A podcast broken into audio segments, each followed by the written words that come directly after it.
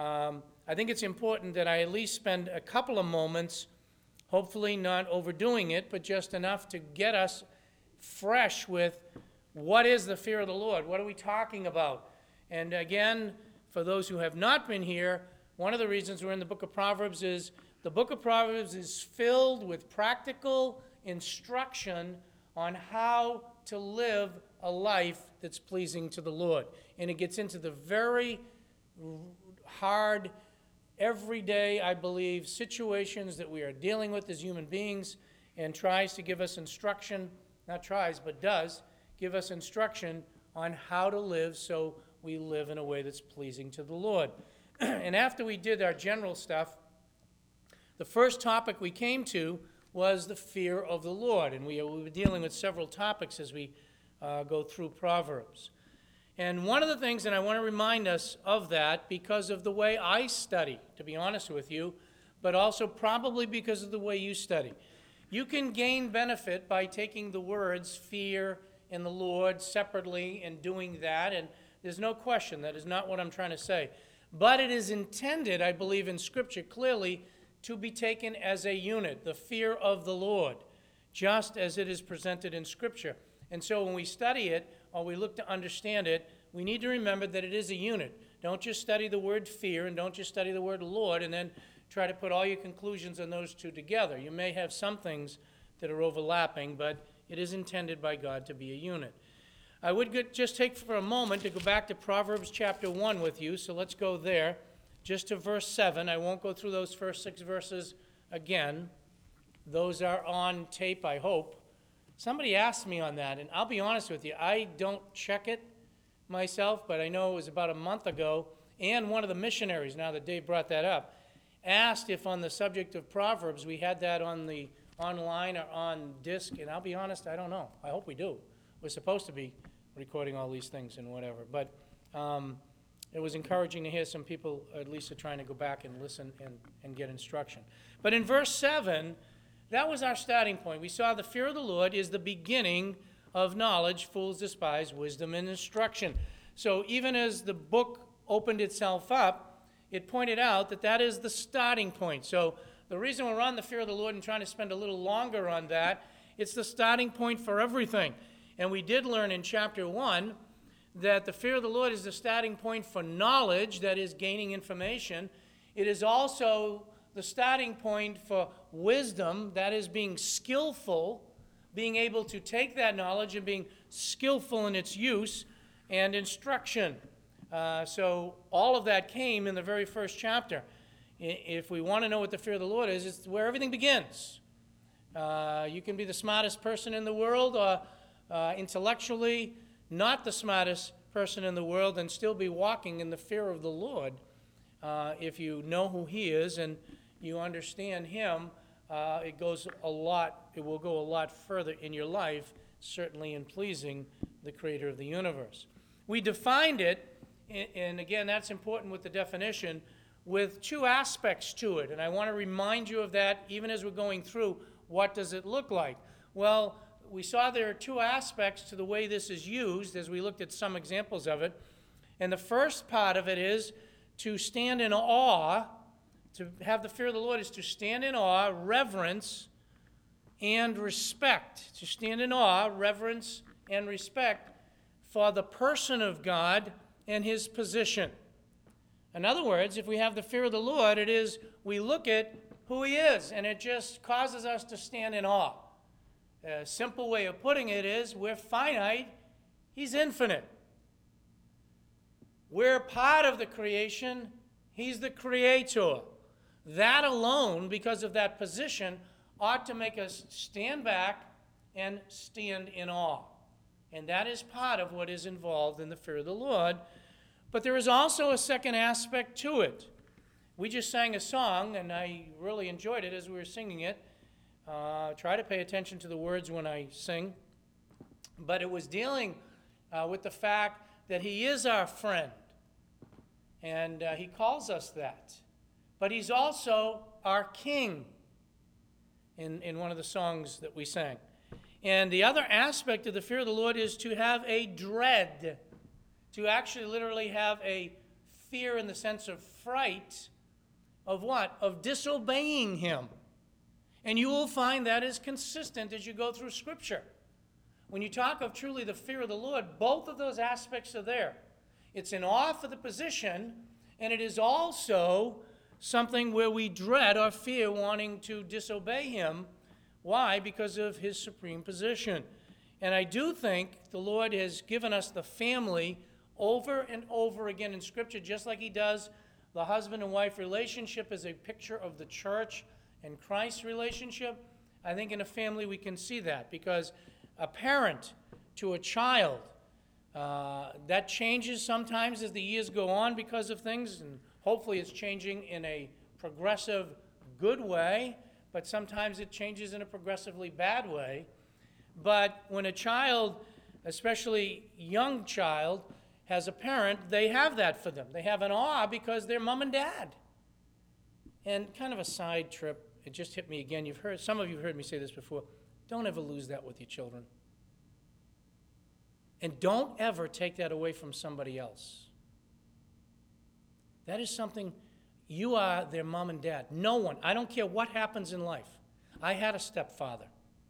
My mom and dad will always be my mom and dad saved or unsaved, good or bad, scripturally.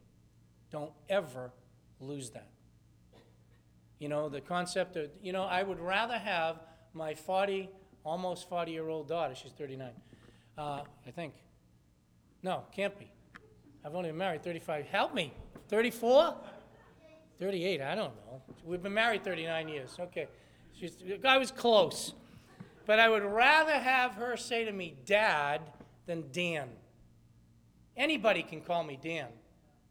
And you know what? That's pride. You say, that's right, Pat. No, no, it's pride saying, I want to be called Dan. Why? Because you don't want to admit how old you are. And you don't want to admit many times. And maybe that's not the case with everybody, but I've seen it. I've seen it in our own families and so forth. Don't lose that.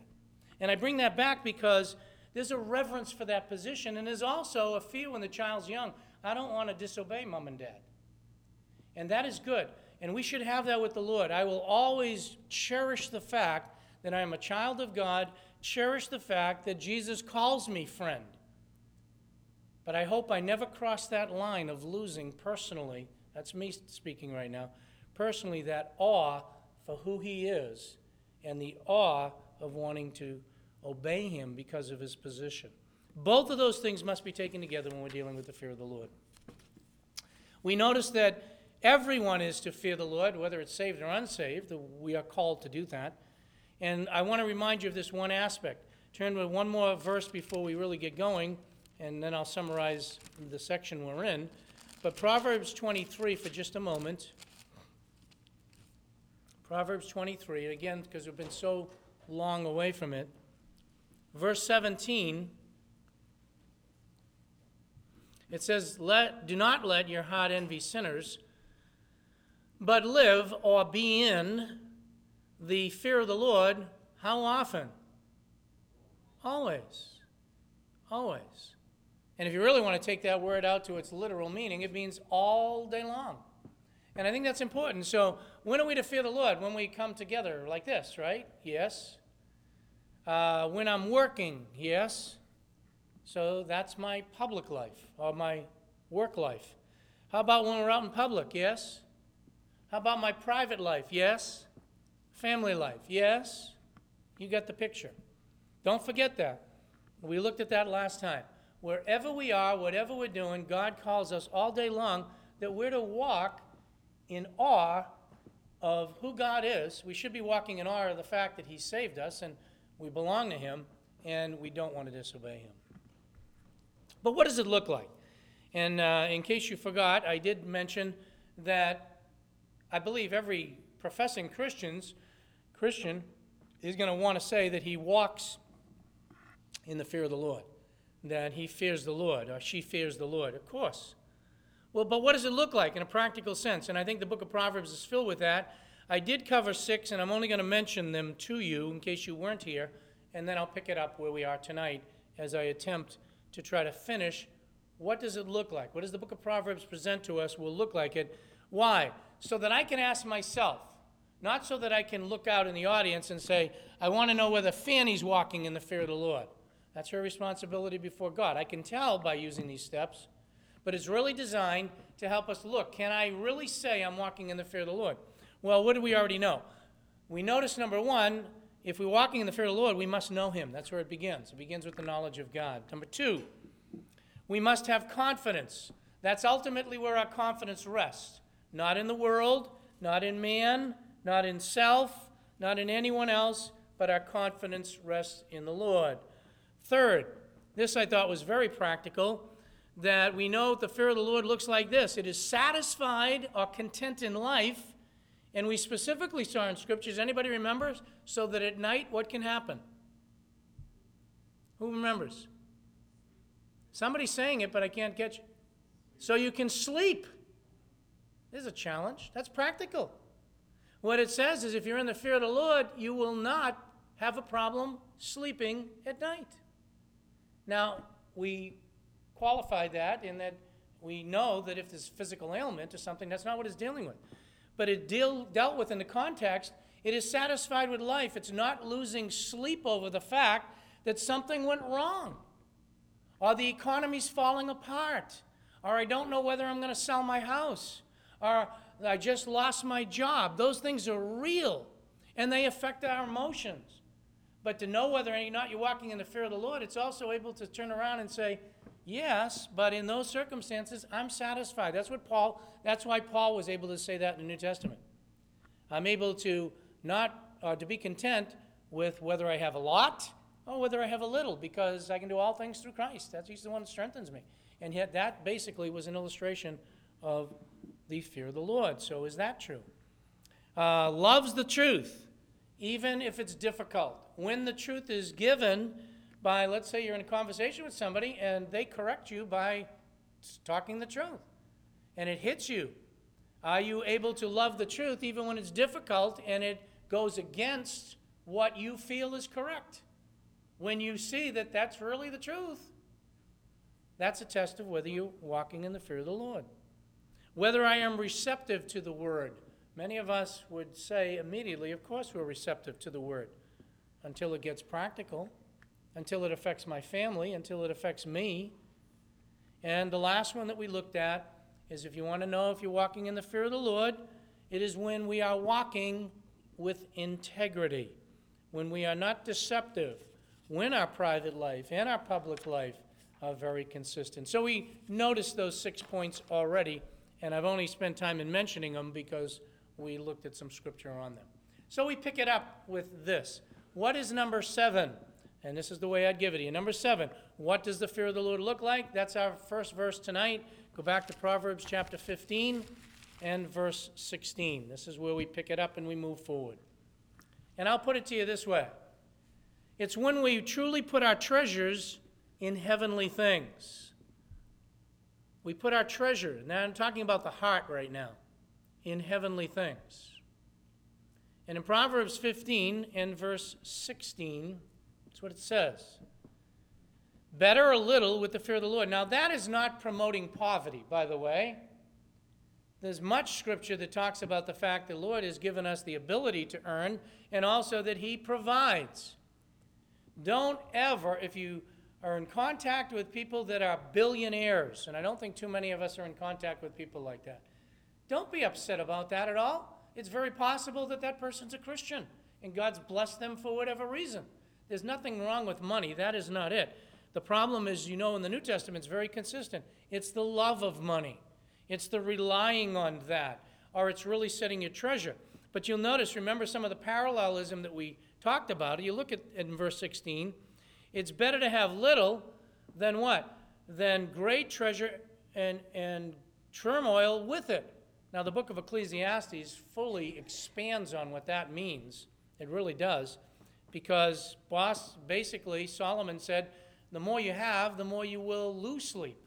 You'll worry about it. Um, i'll be frank with you. Uh, i have very very little put away and only not because i don't want to. It's just a reality of life Uh, but some of it is relying upon the stock market. You know what? I don't lose a bit of sleep whether that goes up or down. That's the truth. If it goes and it's gone, it's gone. If it's still there, it's still there.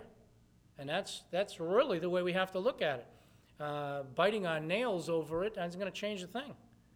And the, the whole point is you're better off if you're walking in the fear of the Lord and you have only a little bit. And again, he's not saying that he wants poverty, but if that's your condition, as long as you're walking in fear of the Lord, why? It's because where the treasure is. The great treasure of this world, and we know that from other scriptures, is not what we should be looking for. Go back to chapter 2. Remember this verse? Chapter 2.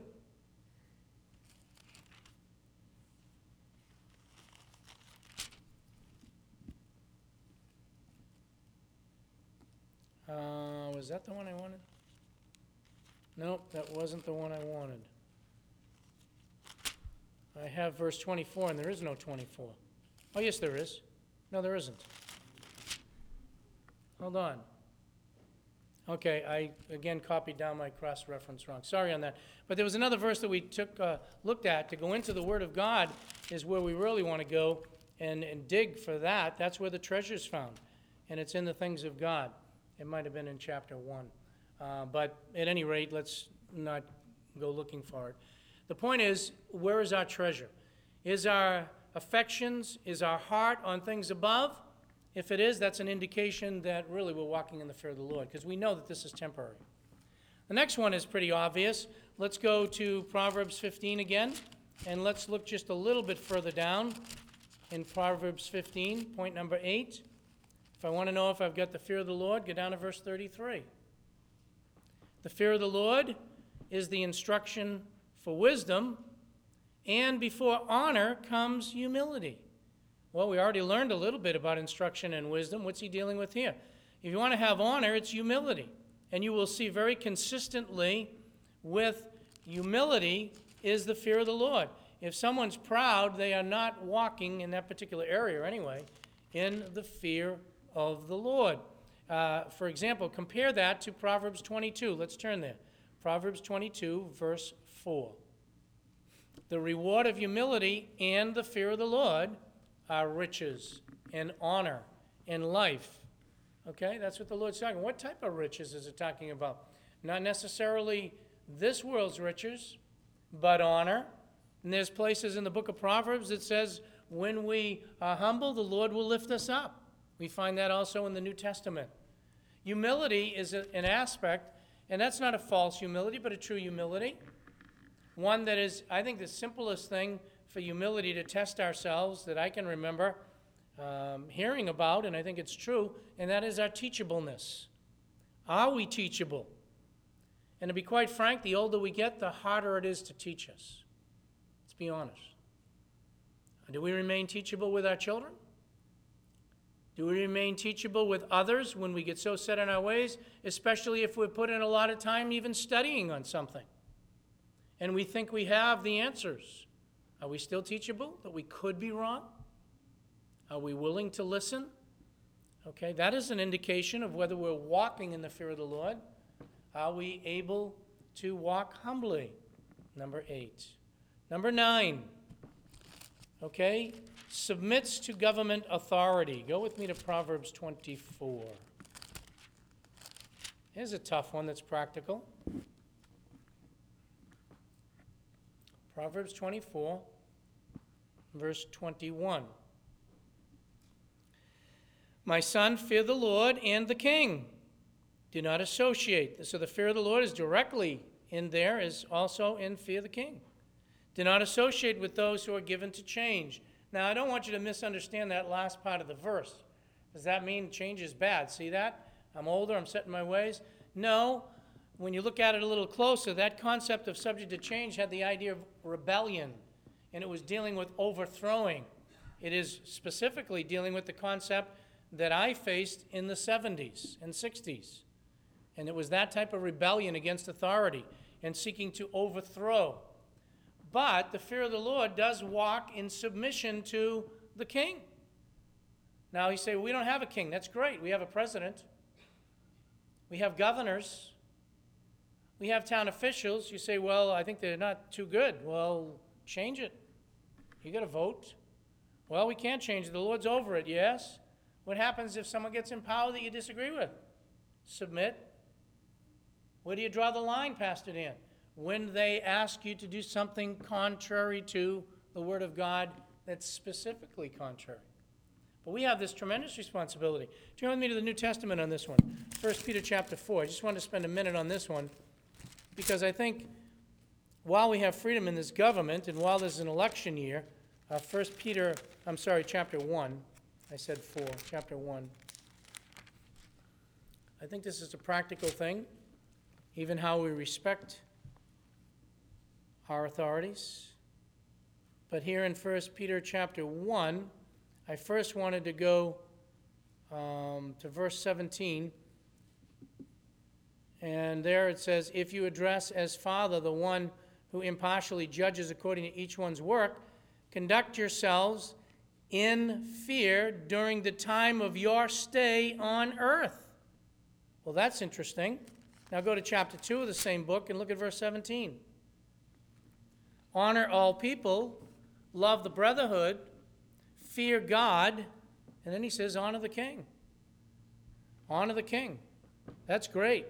Servants, be submissive to your masters with all respect, not only to those who are good and gentle, but also to those who are unreasonable. You say, now that's talking about a slave relationship. And uh, it says, honor the king. It doesn't really say uh, that we're to fear him. No, the fear of God is evidenced by the way we treat leaders. Go to Romans 13. Romans 13. What am I saying to you here? That I believe is an evidence of fearing the Lord. Submission to the government. You may not like a particular president. I may not like a particular president or governor or other town official. But I still need to remember Romans 13. Every person is to be subject to the governing authorities. That's the direct command of God. So if I'm walking in the fear of the Lord, I am also to honor the king. I am also to fear the king, according to Proverbs. Why do I do that? He tells you, for there is no authority except from God. You mean President Obama has been a, uh, allowed to be the authority by God? Absolutely. Absolutely. And those which exist are established by God. The Old Testament is filled with that. He raises them up, he puts them down. Therefore, whoever resists authority, watch this, has opposed the ordinance of God. And they who have opposed will receive condemnation upon themselves. Why? For rulers are not the cause for fear for good behavior. In other words, if you're doing what's right, you don't have to worry, but for evil. Now, let me just also say as a side trip here, very quickly, that um, that doesn't mean that government won't be evil or that they won't make bad choices. That's not what it's dealing with. It's dealing with our responsibility. And by the time you get down to verse 6, I think it is, or is it 7? No, it starts in 6, where it talks about taxes and then render to all their due in verse 7. Why? For rulers are the servants of God, devoting themselves to this very thing. And so it becomes very practical. That is why you've, I know you've, some of you have heard me say this before, but not just because of my accounting background. I will never be able to line up unless the Lord changes something drastic in my thinking, according to Scripture, how a Christian can turn around and say that I'm not going to pay taxes because it's unconstitutional and all this stuff and all that, when the simple thing of Scripture, the Lord never dealt with that. Was it scriptural for Caesar to have taxes? The Lord just simply said, Go down get the fish and pay him the tax. What do I give him? Hey, look at the inscription. That's Caesar's picture. Give it to him. That's not, that's not heavenly treasure. Don't worry about that. Pay your taxes. He wasn't. We get worried about stuff like that. The bottom line is submission to government authorities is an evidence that you're walking in the fear of God. It's that practical. It's not only treasures in heaven, it's not only being humble, but it's also even authority of the government. Here's another tough one. Let's go back to Proverbs 23, number 10. Proverbs 23. I think this stuff is practical. How about verse 17? Do not let your heart envy sinners, but live in the fear of the Lord. There it is always. You already read that, Pastor Dan. Yeah. Did you see the first half of the verse? What does it say? Don't envy sinners. Oh, I just wish I had a house like that. Boy, see that person's lawn? I wish my lawn was like that. Oh, that I could be the president of the company. Oh, that I could have that privilege given to me. What is that? That's envying sinners. What it is. It's very practical. And it doesn't mean that you don't strive. There's the balance. And we need to teach our young people that. I teach the young people that all the time. In fact, it, it becomes a challenge, even uh, because of that.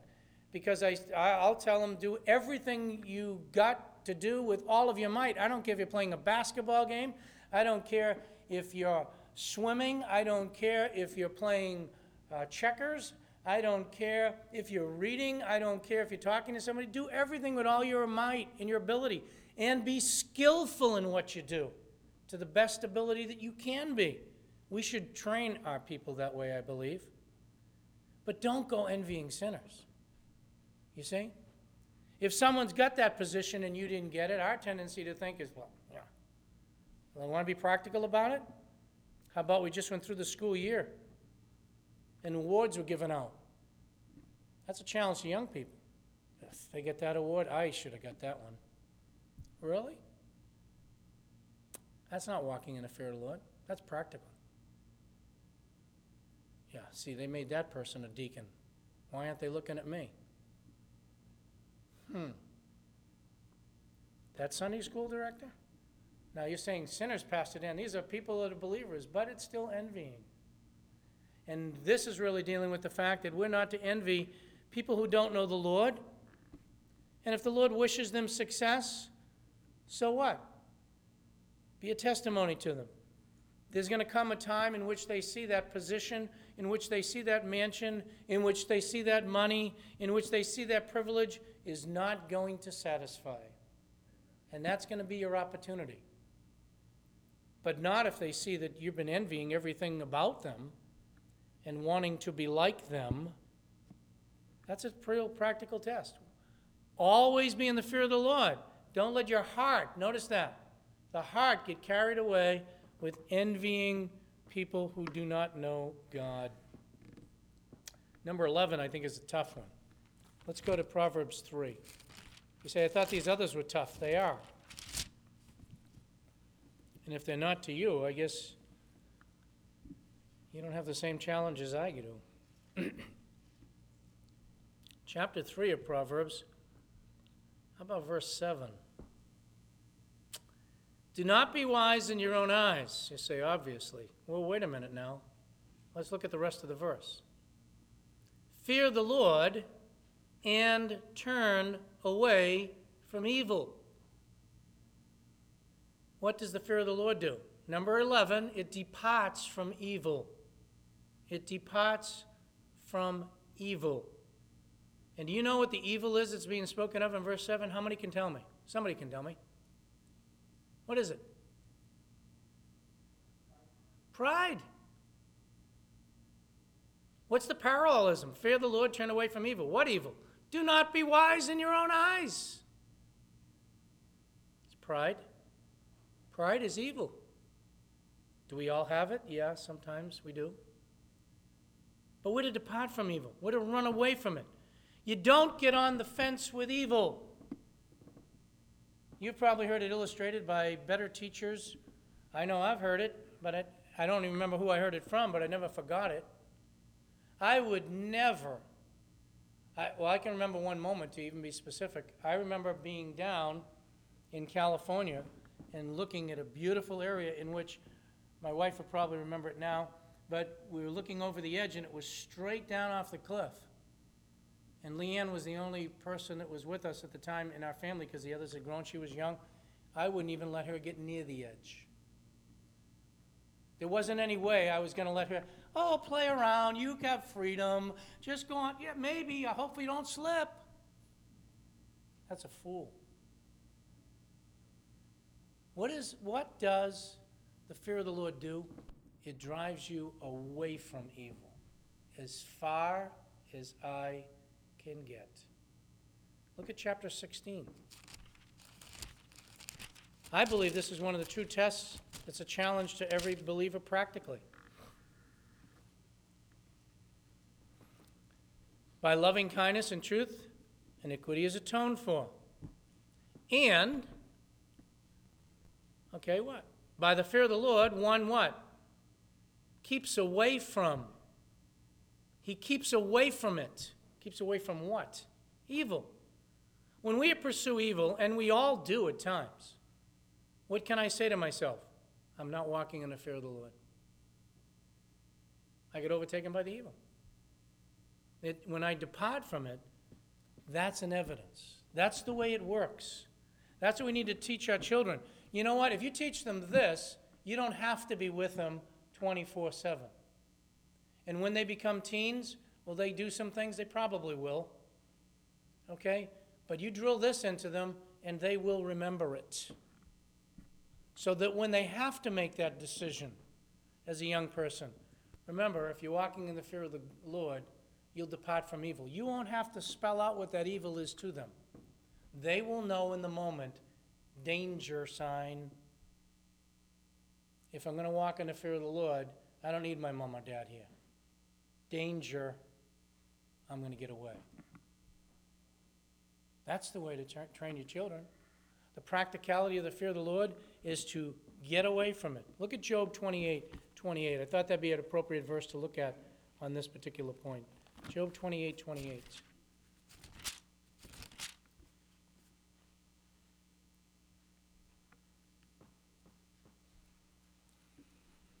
This is Job, man. He ran into a lot of difficulties. We know that. And in chapter 28, verse 28, is what was said. and to man he said, referring to God, Behold, the fear of the Lord, that's wisdom. That's where wisdom comes from. Watch. It goes together with it in the Hebrew parallelism. And to depart from evil. Yep, that's understanding. That's wisdom. That's where it is. Where? Departing from evil. Job understood that. Probably being one of the oldest books, if not the oldest, in the Bible. So, what does it do? It departs from evil. Let me give you two more, and then we'll close for tonight. And then one thing I want, one more thing I want to do on the fear of the Lord.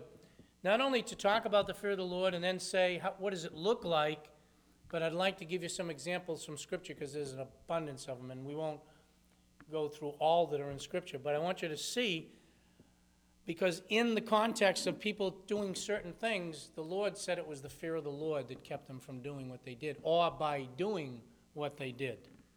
But let's look at two more under this category. It not only flees from evil, here's the toughie. Go with me to Proverbs 8.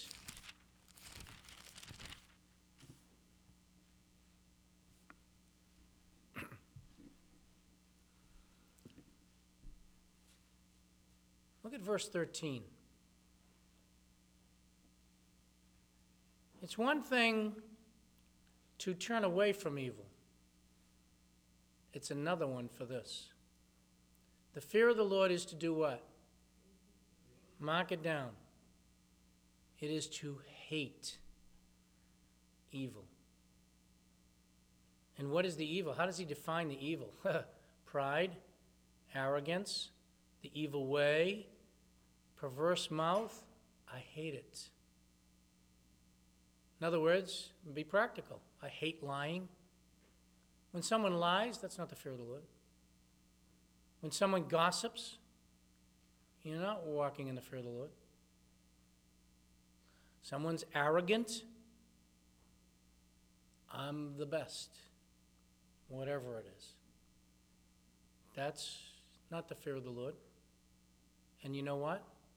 That doesn't hate evil. And think about that. It's not it's one thing to turn away from it. Here's an opportunity. But isn't it honestly true that in some of our thinking sometimes we kind of turn things and say, "Yeah, I know I shouldn't." We don't hate it. We try to reason why we can do it or why it's okay. Lord Jesus Christ never even questioned it. He, when he saw evil, he hated it. It's to hate the things that God hates, it's to love the things that God loves, to put it very simple. And you will find that in Proverbs. The fear of the Lord is when I love what God loves and I hate what he hates. And isn't it interesting? Doesn't the book of Proverbs list some things that he hates? One of which, Sunday mornings, is sowing discord among the brethren. That's what he says. I hate it. If I'm a part of that, I don't hate evil at all. Let me give you one more. Proverbs 31. And these are just some things to want to know in my life. Am I fearing the Lord right now? Am I walking in the fear of the Lord? What are some things that I can practically look at because the book of Proverbs speaks about it? I cannot apply this one to me, and some of you cannot either. I put it this way it is a woman who focuses in on true character and her God given relationships. Catch that one, ladies. The fear of the Lord in a woman is evidenced by who she sets her affection on. Does she set it on the true character of God that He would have in a woman's life and her proper relationships? In Proverbs 31, just to go to verse 30 for a minute, it says, Charm is deceitful and beauty is vain. There's nothing wrong with being beautiful. In fact, we admire beauty. And charm, there's nothing wrong with it, but it can be deceitful. The contrast to that is a woman who fears the Lord, she shall be praised. Now, what is the woman that fears the Lord? I'm not going to expound from verse 10 forward for you, but I will say this. It starts off in verse 10 an excellent wife.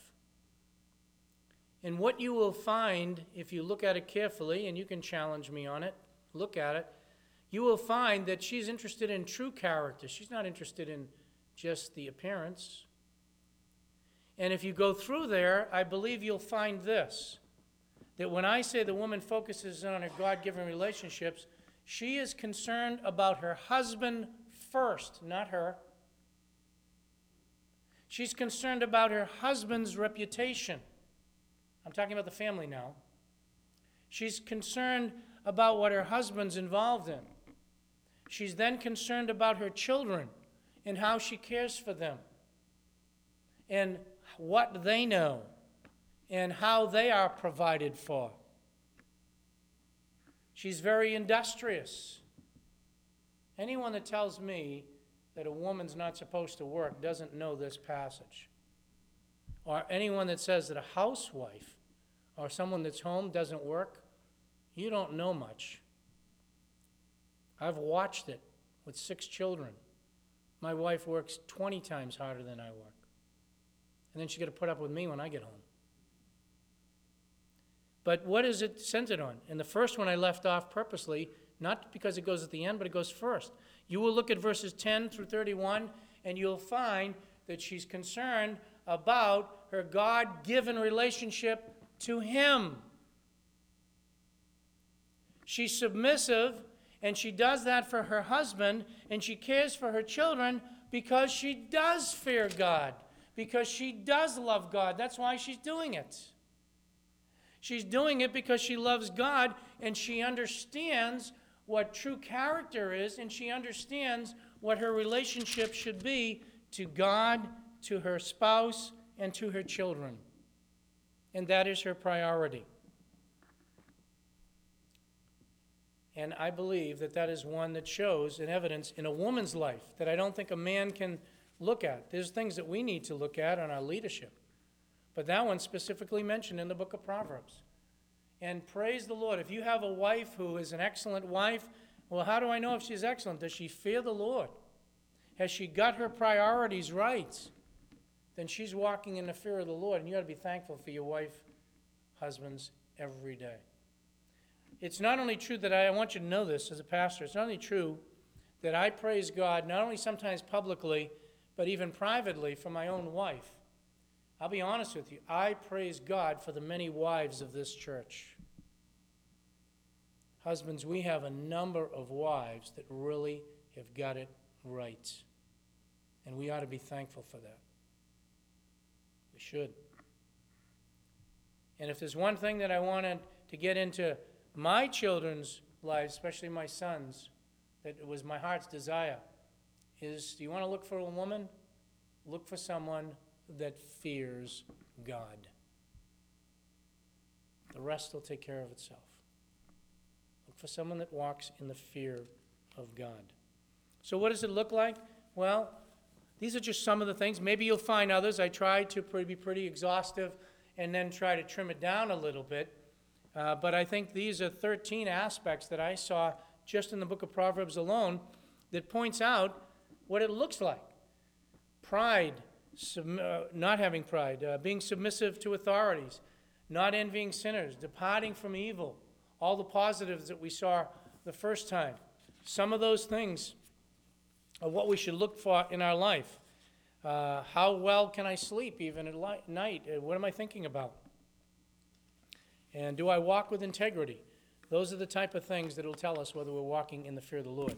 Lord willing, next time I would like to look just at one other thing on this subject, be only because it's helpful to me. There are a number of biblical examples that are in Scripture that show us where God says it was because of the fear of the Lord that they did this or they didn't do that. And I think if we see it, at least for me, it works it out a little bit. It helps me to visualize what the Lord's saying so that fear of the Lord isn't just so vague. Let's pray. Our Father in God, I pray that this will be helpful in my own life, helpful in our, our lives individually, that we would not just be looking at someone else. But Father, help us to be honest. How much do we really hate sin? How much do we hate evil? How much do we depart from it? How often do we get concerned about the treasures of this world?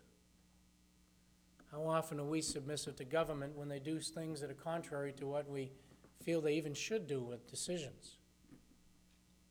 Father, it's not easy in the practical aspects when we struggle with trying to be true to our standards, being true to who we are, and at the same time being true to what the Word calls for. But I pray that you'd help us to walk humbly with our God. I pray that you'd help us to walk in the fear of the Lord and be able to recognize it not for arrogance, not for pride in our own life, but in joy in knowing that, Father, we're pleasing to you when we walk in the fear of the Lord, and help us to depend upon you to reward us accordingly. Thank you for this time and pray you give us guidance now as uh, we leave this evening. We pray this in Jesus' name.